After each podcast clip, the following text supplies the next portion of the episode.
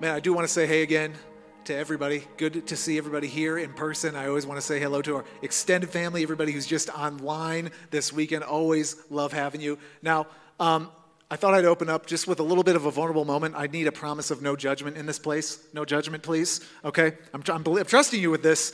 Now, there's one thing that brings massive pain and frustration to my life, and it is whenever the topic of a home project comes up in my family. It's horrible. Nothing makes me feel more helpless and hopeless than my wife saying the words backsplash, wallpaper, shiplap, which what even is that, all right? I don't even know what that is, or anything that's related to HGTV. And here's the reason why I can't, everybody. I just can't. I don't have the craftsman gene that I know so many of you guys have in this church, and you're judging me right now for not having. I just can't do this stuff. Last fall, I tried doing a simple repair on our sprinkler system. It wasn't working. I'm like, surely there's a YouTube video out there. I can figure this out. And 17 YouTube videos later, and 17 hours of wasted time looking like a fool around my neighbors, I had to pay somebody hundreds of dollars to fix all of the other mistakes I added to the problem. Just two weeks ago, we had somebody from our kids' school give us an old faucet that they didn't need anymore, but it was kind of like a nice little upgrade for us. And so Nicole brings it home. She's all excited. She's like, hey, can you put this in, babe? I love this thing. And I did what every self respecting husband does. I said, Absolutely, babe. I will put that faucet in for you, knowing it definitely was not going to happen. So it sat in our mudroom for a couple weeks. I come home from work and I walk in the kitchen, and there's the faucet, perfectly installed working just right. Hot, cold water, it looked amazing. I said, Nicole, who put the faucet in? And she's like, oh, well, I had a couple families over for like a little kid hangout, and one of the dads put it in. And I said, how long did it take this guy to put this faucet in? She was like, oh, yeah, less than five minutes. He just put it in just like that. Now, my wife knows also how to get me to at least attempt a project. She's learned how to manipulate me in this. She uses threats. That's how she does it. Because she says, okay, if you're not going to do the home project, I will pay somebody to do it. And she knows I am so cheap, I would rather mess around with it and fail for weeks before just giving up and paying somebody else to do it. It's a horrible situation in our home. And what I'm trying to get at is I can make all the attempts, but usually it's an exercise in futility because I can't, everybody. I just can't. Now I'm going somewhere with this. Every single one of us, your thing may not be home projects, but if you live long enough, you are going to get to a point in your life where you just can't. You are going to run into things that you don't have the internal resources for. You're going to bump into stuff that you don't have the emotional fortitude, the spiritual dynamics, or even the finances to handle some of the stuff. You know some of these experiences. Some of us in this room, you know what it's like to look at bills that have more numbers on them than your bank account. You can't. You've had a relationship that is such a disaster and a mess, you would say, I don't even know what to do to fix this. Like, this is an impossible situation. You get an illness, you have a wayward child that's totally out of your hands. Honestly, a lot of us in here, you've maybe had a personal experience or a family member of even addiction. You're like, I just can't. Like, how do I get to the other side of this? You get to things that are truly impossible, things that you cannot handle yourself. And if you are just joining us, we are now a month into this series, everybody, and we will go all year if we have to, okay? Until we get this. I promise you won't be that long, but we're calling it Take the Lid Off. I've been getting some awesome conversations around this. I think this has been a super challenging series for us, and we're going to keep leaning into it. But if you're catching up, basically the whole concept of this is that every single one of us has barriers in our spiritual life. We have blockages. There are actual things that we are doing that are preventing God's power from working on our behalf, from His presence flowing in and through us. And so, what we are trying to do at the start of this year is break down anything that might be getting in the way of experiencing everything that you want in your life, that God wants for you. So, I want to talk about can you actually handle an impossible lid? What do you do when the lid just won't come off? Truly, an impossible situation, things that you don't have the resources for. And what does it look like to actually invite God's involvement so maybe you can tap into some of His power and presence for it? I think this is going to be a great conversation. We are going to be in Matthew 17 today. And this is an interesting moment because this is Jesus' ministry and life. And at this point in time, his own followers run right into a spiritual wall. Like they face plant right into it. They have an impossible situation that they can't handle. It's too much for them. So Jesus enters the party halfway through when they're already trying to figure this situation out, and he comes into the mix. This is Matthew 17, verse 14. It says this When they came to the crowd, Jesus and some of the guys he was with, a man approached Jesus and knelt before him. Lord, have mercy on my son, he said. He has seizures and is suffering greatly. He often falls into the fire or into the water. Now, let's just pause here for a moment. This is a hard situation. Anybody who's a parent in here, if you have a child that's struggling or suffering, you know just the pain of that and the difficulty of it. And you think of what this father's going through right now. He has a son who is, he says, suffering greatly, just going through all these dynamics. Just imagine the desperation of this moment for this guy. He's doing everything he can. But look what he says next to Jesus in verse 16 I brought him to your disciples, but they could not heal him. They couldn't do it. Now, why would he bring him to the disciples in the first place?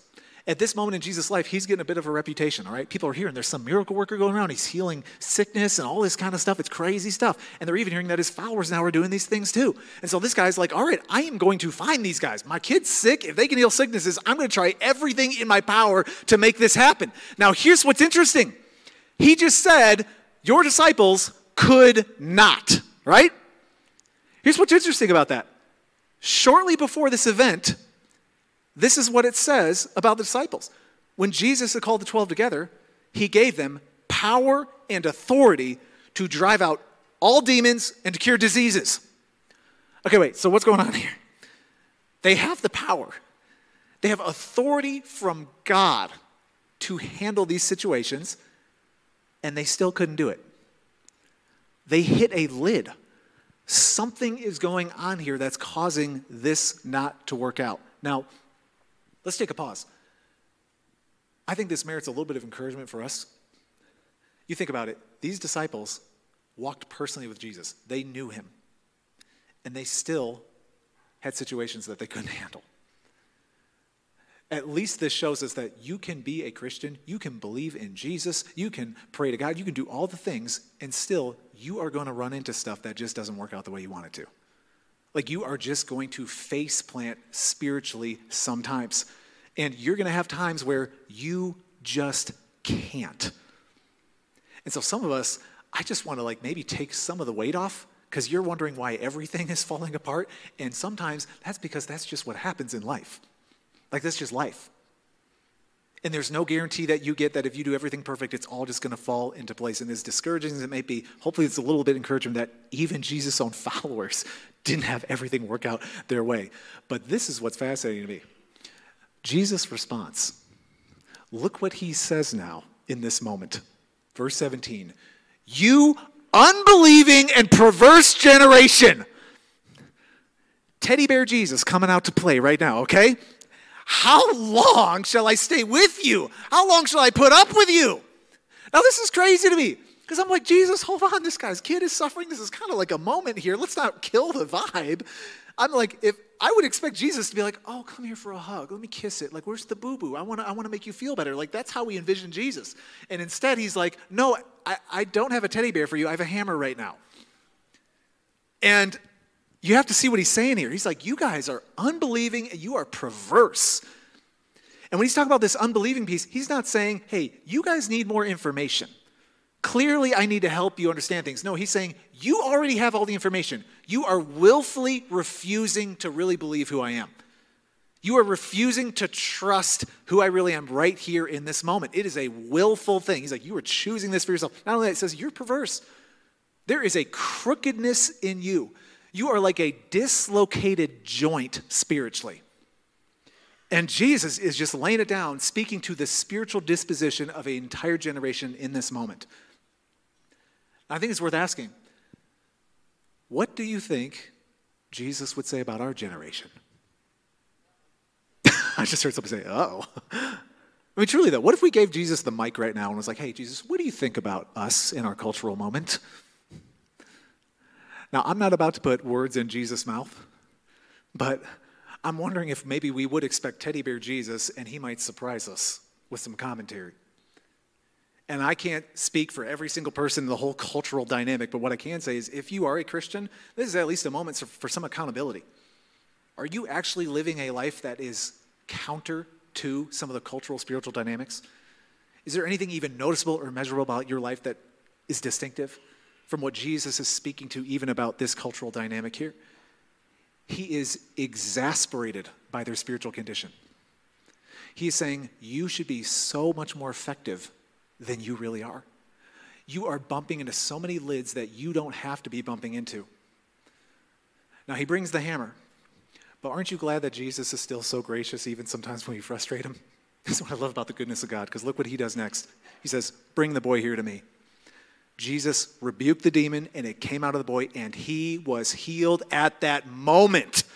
Okay, thank you, Jesus, that he doesn't leave us hanging even when we're driving him crazy. Now, hold up. Did anybody catch that detail there? We just heard that this kid was having seizures and he's struggling, and then Jesus rebukes a demon. Now, I'm, I'm, I'm, wondering if maybe that caused some people to stumble. You're like, whoa, whoa, whoa, hold up, Brian. Okay. I kind of liked your story about the faucet. You made me chuckle just a little bit, but let's not start going into weird demonic stuff, okay? This isn't one of those churches, is it? Now, here's the thing. A lot of times when we hear conversations about this, there is an immediate aversion because we think, oh, hold on. Come on, isn't this like the first century understanding of epilepsy and other conditions and seizure causing issues? Like, surely we've moved past this, Brian. This is like the naive, anti intellectual approach to facing today's medical problems that we have all the answers for. Now, let me say this I can absolutely understand why you would think that. And actually, I do think Christians many times do over spiritualize some of their problems, and they blame stuff on Satan. That's not his fault sometimes, it's their own fault, truly. Can I give you some food for thought, though? Just press a little bit. If this is something that maybe you struggle with, you're like, oh man, come on, demons, all that kind of stuff. Is it possible that your view of good and evil is limited. That maybe you don't have the full perspective. That there may be some things that we don't always recognize and see that's happening in our lives. Also, I, I challenge you is it possible that you're too influenced by our current cultural moment? You know, sometimes we look at our place in time and space, we think, oh, yeah, we have all the answers. We have the monopoly on truth. And maybe there's actually some gaps, even our own understanding, even in this place. I would push back and say, do you believe in God or some sort of spiritual force. Because if there are good, good spiritual beings, is it possible that there's bad ones? But here's really the press, everybody. If the Bible is right about this and you don't agree, you are not going to be properly equipped to handle some of the things you're going to face in your life. And the Bible definitely does not argue that every health condition or issue or problem in your life is caused by Satan and demons, but it does make an argument that this very well could be a dynamic at play in our lives at times. And we need to at least be open to the possibility. Okay, that's the case. This boy is suffering. Yes, it has a health component, but for him, it also has a spiritual dynamic that Jesus has to confront. And the disciples can't handle it. This kid's dad cannot handle it. It's too much. It is impossible. But what is hopeless for us is a snap of the fingers for God. And Jesus just speaks to this demon, and this kid is healed in a moment, everybody. Some of you need to hear this today. When you can't, God can. Whatever is too hard for you is not too hard for Him. Whatever you feel like is impossible is literally a snap of the fingers for him. Nothing is impossible for this God. If he can heal, if he can raise the dead, if he can even rebuke demons, do you really think your problem is too hard? Do you think you've finally experienced the one thing that God can't handle? He can. I'm telling you, everybody, he can with a word in a moment. But not only that, you have to see from this, you'd have to hear this today. It's not just that Jesus can, he cares. Jesus cares.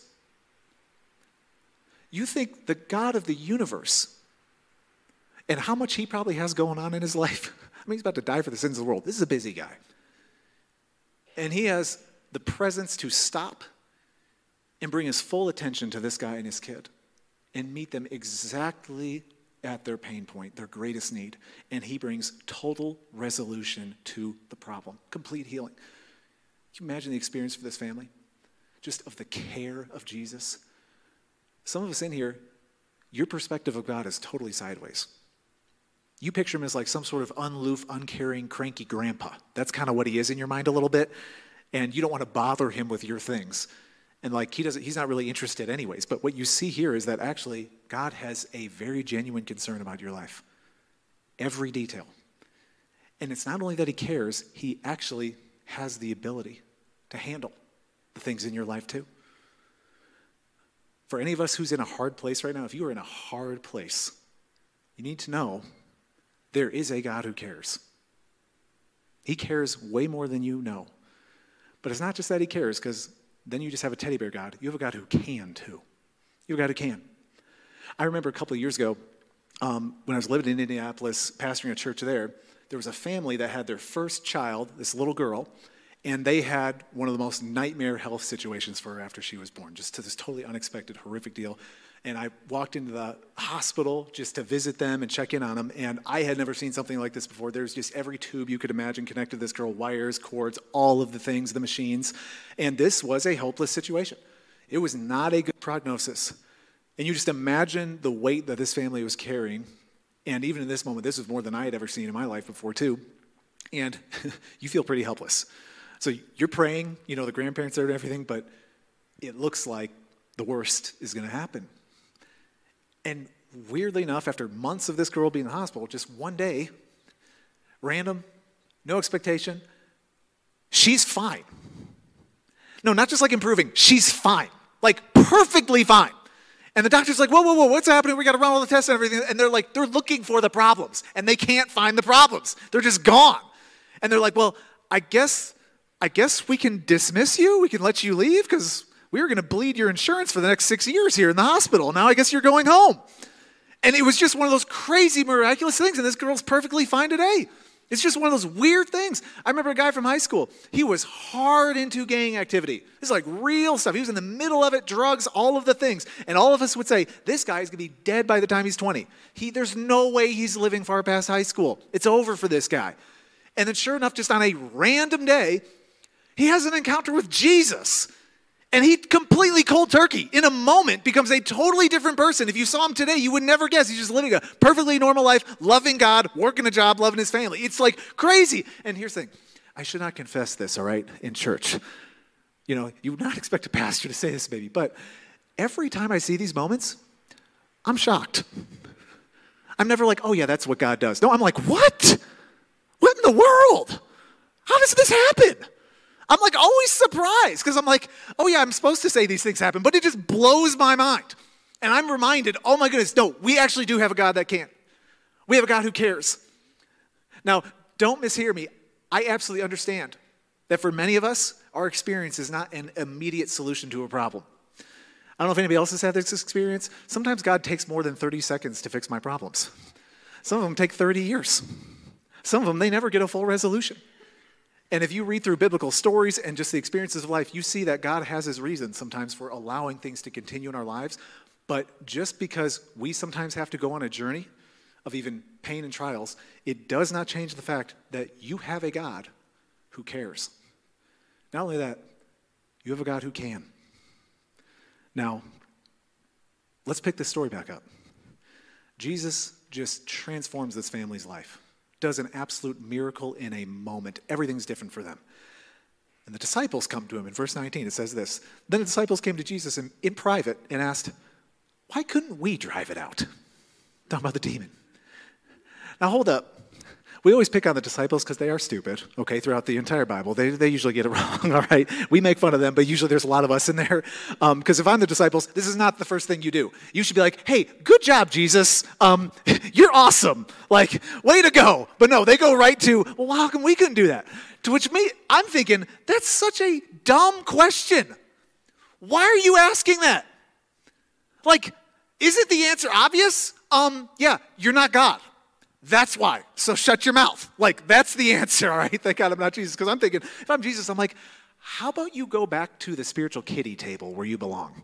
Because you clearly don't understand how this works. And they're asking him in private. The Bible never wastes words. You have to assume there's a little bit of an embarrassment here.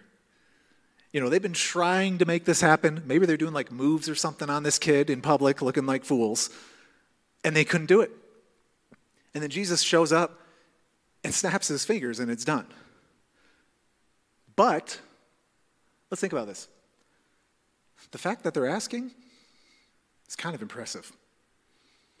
Because they wouldn't be asking if they didn't think they could do it. They wouldn't be asking if they didn't believe there's some type of power possibly at work that would enable them to move. And you'll see in just a moment that Jesus didn't think it was pointless that they gave an attempt either.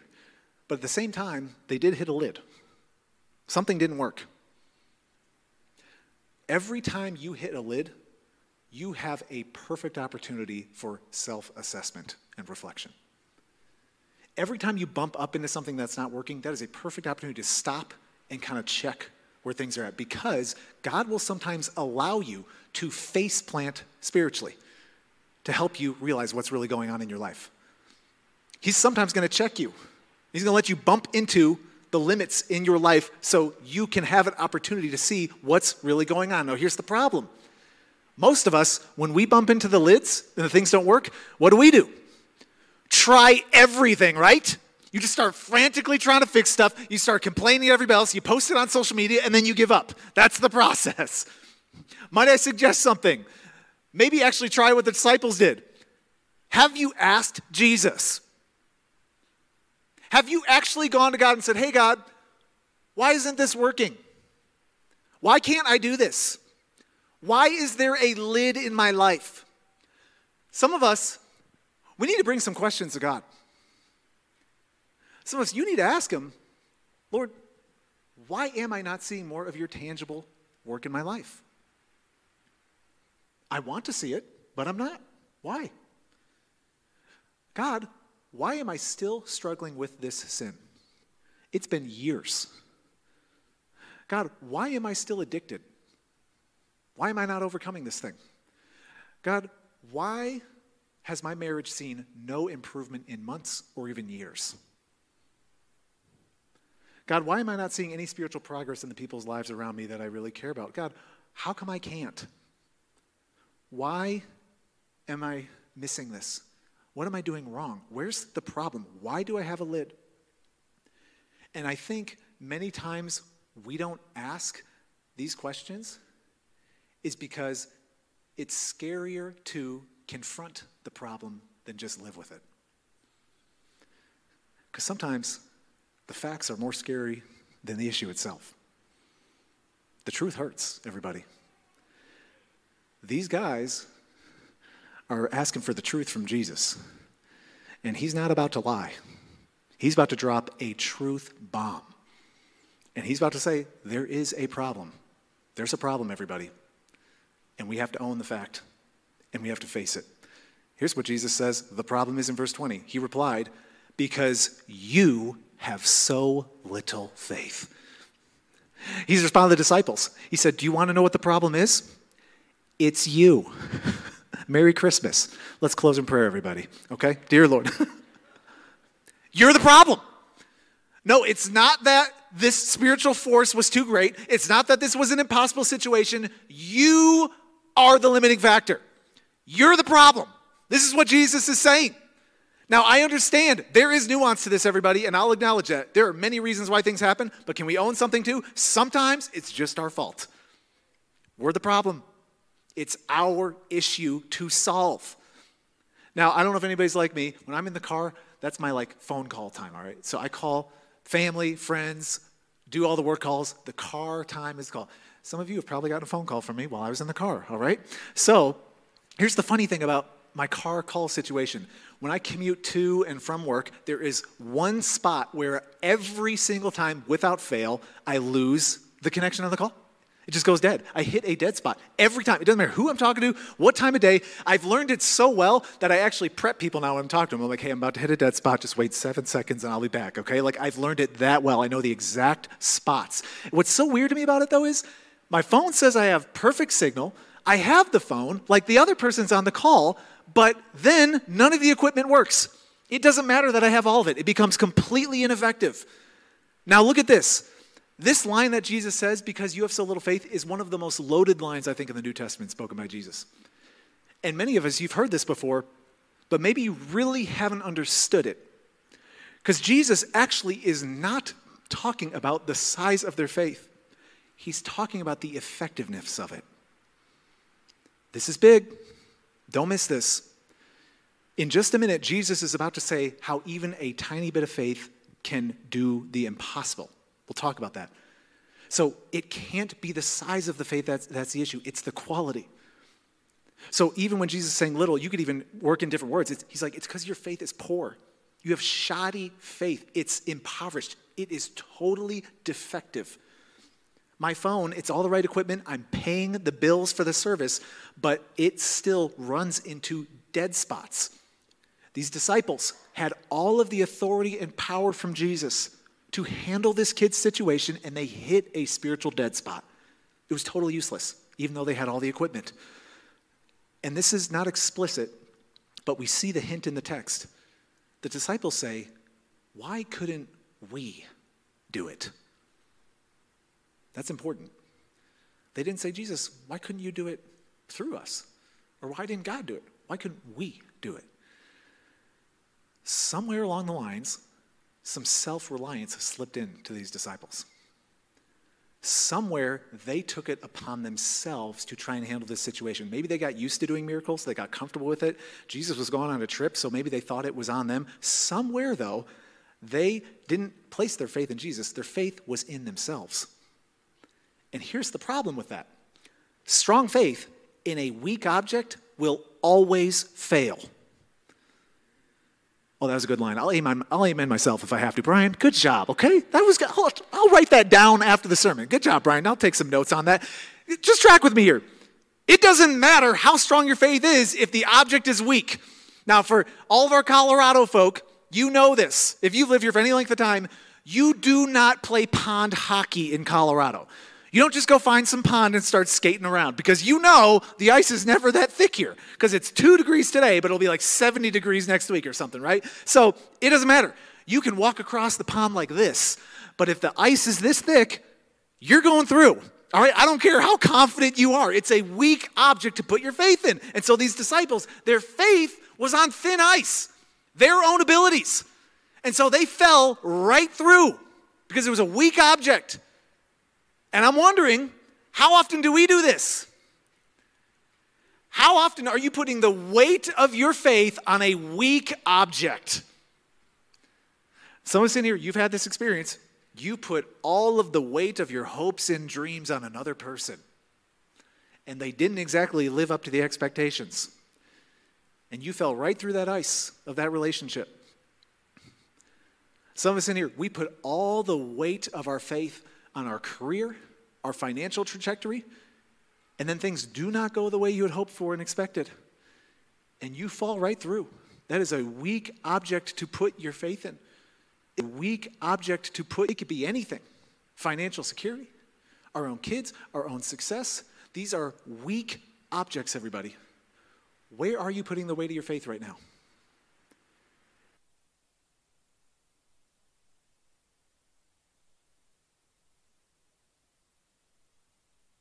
Note here. Some of us might hear me saying, okay, Brian, I got it. What you're saying is, I just got to fix the faith thing. And that's why oh, I have all these problems in my life. And once I fix it, it's all going to work out. Like, that's what's going to, that's how, okay, so t- now what's the technique so I can fix all this? can I add a little note? There's a lot of nuance here. You don't get a guarantee that you press all the right buttons, everything's going to go every way you want. You look through the Bible, you can still operate in perfect faith and God still doesn't allow things to pan out the way you had hoped for. And He has His reasons, and sometimes we don't even understand them. So, this is not the message about you're a complete failure, you're not doing it right, that's why your life is hard. That's not what I'm saying. But we have to acknowledge from this text, sometimes we're the problem. It's us. We have to be open to that possibility that we're the problem. Now, thank God the story doesn't stop there, right? Jesus says, You're the problem, it's over. There's a solution, everybody. Who wants the solution now? Let's talk about fixing this thing, right? I want to make I want to make this work. So, what's the solution then? Jesus gives it. He says, "Truly I tell you, if you have faith as small as a mustard seed, you can say to this mountain, Move from here to there, and it will move. Nothing will be impossible for you. Now, that line just preaches good, doesn't it? Doesn't that just sound good? I mean, it's like, yeah, Jesus, those are the Jesus lines we like. I mean, it sounds good. I know, you're clapping, you're like, I'm not sure where he's going with this, but um, I'm supposed to clap right now. Um, I got a little bag of something here. These are actually mustard seeds. Now, this was the smallest seed they knew at that time in Palestine that Jesus is referencing. Now, I'm wondering, can, can you see that right there? Can you, can you guys see this? Where's my 2020 vision people? Where's my LASIK folks at? Maybe one of you guys in the back, come on, squeeze really hard. I don't know if we zoom in, the camera won't even zoom in that far. This is what's funny. Jesus is saying, all you need is this right here. This is all you need. And you can literally do the impossible. Mountains will move. The power of God will not have any lids or limitations. Do you feel like you have at least this much faith? I mean, I look at this, I'm like, surely I have that much. And again, the emphasis here, Jesus is like, again, I'm not talking about the size of your faith right now. I'm talking about the effectiveness because where strong faith in a weak object always fails, weak faith in a strong object will never fail. Track with me. Your faith is only as strong as the object it's placed in. That's how strong your faith is. So, you got big faith in small ice. I don't care what kind of strut or swagger you have, you're breaking through. Now, think about this. If you're walking like this, freaking out, you don't even know what the next step is going to be. If you're on rock solid ground, are you going to fall through? It doesn't matter how stupid your walk looks. It doesn't matter how weak it is. You have sure footing. So, this is the point. It's not about the size of your faith, it's who your faith is in, everybody. What is your faith in? And Jesus is saying, if you even just have a seed, this much in God, nothing will be impossible for you. It's not the size of your faith, it's the size of your God, everybody. And some of us in here, this is how big your God is. This is your problem. Your God is this big. You really don't think He can do anything. And so we slip back into self reliance, trying to do it in our own power, because we're like, God, God, you really can't handle this, so I'm going to do it myself. Now, we know it's not an issue of God's size, it's an issue of our faith. That's what Jesus is talking about. And we have to smash the little container that we have God in and get that lid off so we can really experience everything He wants to do. So, how do we do this? How do you make sure you do not have effective, ineffective faith? And how do you really access even just a mustard seed of faith that works? How do we get a no lids faith? I want to talk about no lids faith. If any of you guys are new to the Bible, this is what's kind of cool about it. There's actually four different accounts of Jesus' life from four different guys. And sometimes they tell the same story in their own words, they give different angles to it. So Mark actually talks about this very event, the same thing we just read in Matthew, but again, he gives a different angle. And while Jesus is talking about their little faith, look at Mark adds this line. This is Jesus talking. This kind, he's talking about this spiritual force that they're battling can come out only by prayer and fasting. Now, hold up. This is what's so interesting, okay? If you're new to the Bible, this is what's fascinating. Matthew, when he's talking about this story, he is giving the overarching principle. He's talking about faith. He's like, this is the big, art, big deal, faith. Mark, though, zooms in, and now he's giving practical implementation for that faith. He's saying, this is how you actually live this out. And so, you are going to face situations that you just can't. They are going to be beyond your personal resources to handle them. And so now Jesus is saying, this is how you tap into the supernatural power of God. So nothing will be impossible. He says, you must cultivate constant connection with God. These disciples, they slip into self reliance. They're trying to do it themselves for whatever reason, they lost the connection. They weren't tapping into the power. Just like my phone hits the dead spot, their faith hit a dead spot. They had all the equipment, but it wasn't functioning. But Jesus says, here's the problem. The only way you can handle these types of situations, impossible situations, is by prayer. You need to have a real connection to me. Prayer, everybody, is the spiritual signal that connects you to God. It's the only way to tap into that power that you are going to need in these situations that you can't handle. Martin Luther was a famous church reformer. He said, To be a Christian without prayer is no more possible than to be alive without breathing. Prayer, everybody, is spiritual oxygen. It's literally how you breathe in the life and power of God. And so many Christians have spiritual asphyxiation. We are suffocating from our lack of prayer. And so we are experiencing none of the power and presence of God. So just know if you don't cultivate a real vibrant connection to God through prayer, you are going to have spiritual dead spots. You're going to run into lids in impossible situations that will not be handled and cannot be handled.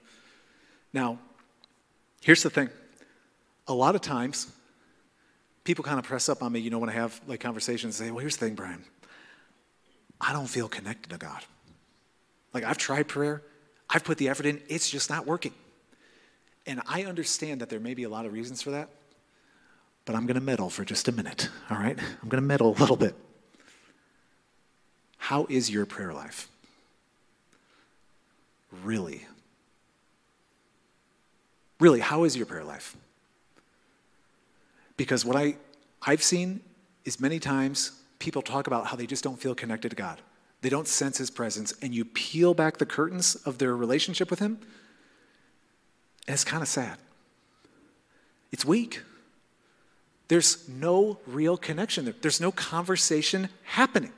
And so, you have to understand why would you expect all of the presence and power of God to be flowing through your life if you don't have any priority for Him in your own life? Why would you expect that? I think sometimes we misunderstand this. We think, oh, well, it's supposed to be easy. God's like kind of my spiritual Santa Claus. Like he just solves the problems. He's, he's my spiritual easy button. Like that's how this faith thing works, right, Brian? Where's the buttons? This is supposed to be easy. Now, hear me. Salvation is free, right? You can't earn it. It is the grace of God. That is an easy thing. It is everything that God does for you. But can you hear me? Hear this. Spiritual strength and power, that is not free, everybody. It is very expensive. And so many people, they think that God's just going to flow through them and do everything that they're asking to do, and yet they've totally blocked up the connection. It is work, everybody, to tap into the very presence of God. It requires prayer, it requires cultivating this in your life. And some of us, this is just a reality check. Maybe you just have to really be honest with yourself. Maybe I have some spiritual dead spots. And that's part of the cause. You have to cultivate the connection. But there's one other piece here, and we'll land the plane. You have to disconnect from self reliance. Now, I don't know if anybody in here is weird like me. Does anybody else kind of like when we get the huge snowstorms here? Does anybody else kind of like them? Am I the only weird? Okay, I got a couple. Okay, I got a, I got claps for the snowstorms. All right. Now here's the funny thing. Most of the time, you feel like you dread it, right? Because you're like, okay, here comes the two feet of snow. It's gonna be horrible. I can't get to work or do all the things. Now, I do hate when they happen on Saturday night, okay? Because then there's three people in church and it's really awkward, okay? So I don't like Saturday night snowstorms, but any other day if we get a snowstorm, I'm like, kind of happy about it because here's what I love about them. They are a great reminder for me that I actually have no control over so many things. Every time I see the weather, I'm like, man, I can't even stop the sky from raining down flakes in the winter. Like, I can't even stop that. It's just going to happen. I got no control. And sometimes that's a really healthy thing to have a moment where you're like, you know what? I can do all the exercise and eat all the vegetables, but that does not guarantee 80 years of a great, healthy life. It doesn't. You know, you can do all of the right things, read all the books, go through all the counseling. It doesn't guarantee 50 years of blissful marriage. That's not a guarantee. You can do all the right things, go to the right school, have all the right connections, but it doesn't guarantee that you're going to go on the financial career trajectory that you always hope for. It's not a guarantee. There's so many things that you don't have control over. And that's actually a great thing to recognize. You can't. You actually need God. Like you are dependent on Him. And Jesus says you have to get to the point in your life where you are not relying on yourself anymore, where you actually realize you have a need. And that comes through, He says, fasting. He says you need the prayer to connect with God, but you also need fasting.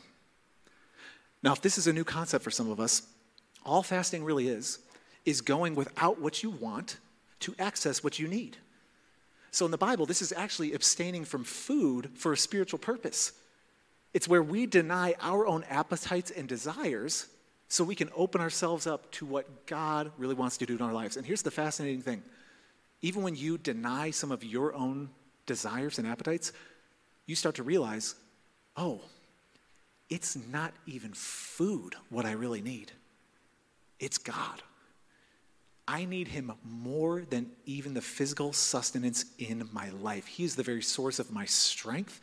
He is the source of every breath I am taking. And the reason why so many people cannot conquer the challenges they face is because they have not yet conquered themselves. We are slaves to our own desires and appetites. And we settle for food and media and entertainment and other distractions, and then we end up missing out on everything that God wants to pour into us. We put a lid on our lives. So Jesus says, this practice, this practical implementation, helps you remove self reliance out of your life. And it helps you access true God dependence and power. Now, for the sake of time, I'm not going to go into a whole unpacking of practically how to do this. But I do want to put a challenge out there. If you are in here and you really would say, you know, I don't think my prayer life is probably what it could or should be, you know, we all go through those phases. Or you'd say, Brian, I don't even know anything about fasting, or I'd like to grow in it. We have a website, webpage, nhills.org slash resources. Just this week, we have two separate sections that we added with prayer and fasting with some of the key resources we would offer you that we would suggest, and you can go through that and just kind of go on this journey of exploring this yourself. Now, let me say this we have some people in our church that are actively living this out. There's actually a sizable population of women that are doing a 40 day fast from sugar and sweets right now. Now, I am not participating, okay? I'm praying for these ladies. I support you from a distance, but I will be eating cake later today at some point, all right? But we have some ladies do that. We have other people that do it at the beginning of the year. Like, this is actually a part of people's lives. It's something they do. The early Christians fasted two days a week. That was normal practice for them. I mean, truly, that was considered normal. So, if this is new to you, though, let me just do one little nudge, little challenge. If you really want to access the power of God, you want to experience more of Him in your life, this week, pick one meal and just pass on it. Like maybe a lunch this week. So, you know, I'm just going to skip lunch on that day and use it as an opportunity to focus more of your attention and energy towards God. And I promise you, if you're used to eating food, you're going to feel it. You will feel it. And when those little hunger pains come in, it'll be a reminder to you of, I'm really actually hungry for God. Like, I need Him more than anything else. He's my sustenance. I am dependent on Him. And so, check out those resources because it's a way to help cultivate this connection with God, to experience Him in new ways. And I want to put this last challenge out before we close up. Next Sunday, we are having a night of prayer and worship. 6:30 in this room, just 1 hour. It's not going to be a 14-hour thing, just 1 hour. But this is an opportunity to cultivate that connection everybody. We want to give this opportunity for us to really seek Him in this way, to experience more of His power so we can see Him do the impossible. And I guess I want to put this challenge out to some of us. Would you prioritize even one hour to be able to seek God in this way? To cultivate this kind of connection with Him? To shore up some of the dead spots in your faith? Would you have one hour for that? Jesus, on the last night he was alive, he went to his disciples because they were kind of spiritually slacking. He said, Could you not keep watch for one hour with me? Could you not just pray for one hour with me? Could you at least make this a little bit of a priority? And I just want to challenge our church do we have one hour? Could we not make one hour? We strategically scheduled it not on a football day, okay? There is no football games for any of you to be watching at that time, okay? You're welcome. not forcing you to choose. And this is open to everybody. You don't have to be some spiritual professional. You can be totally new to the faith. Is for all ages. Nicole and I will be here with our three and our five year old. We want our kids to see us seeking God in community. This is for everybody. So I just want to challenge our people. If you are in town, if you can make the time, 6:30, we want to seek God together. You know, we can organize the event and plan all the songs and the time, but you have to show up. And I would open up your expectations. For some of us, maybe God wants to meet you next week, and He has something for you. For some of us, maybe you're planting seeds for a future season. You're doing the spiritual work right now, but for all of us, I promise you, God will reward the time. And this is the promise we have from Him. If you will just practice a mustard seed of faith, if you will just put in a mustard seed of effort of some prayer and seeking God and depending on Him, you have a promise. God will take the lid off. He will move mountains. Nothing will be impossible for you. Because when we can't, God can. Let's pray together.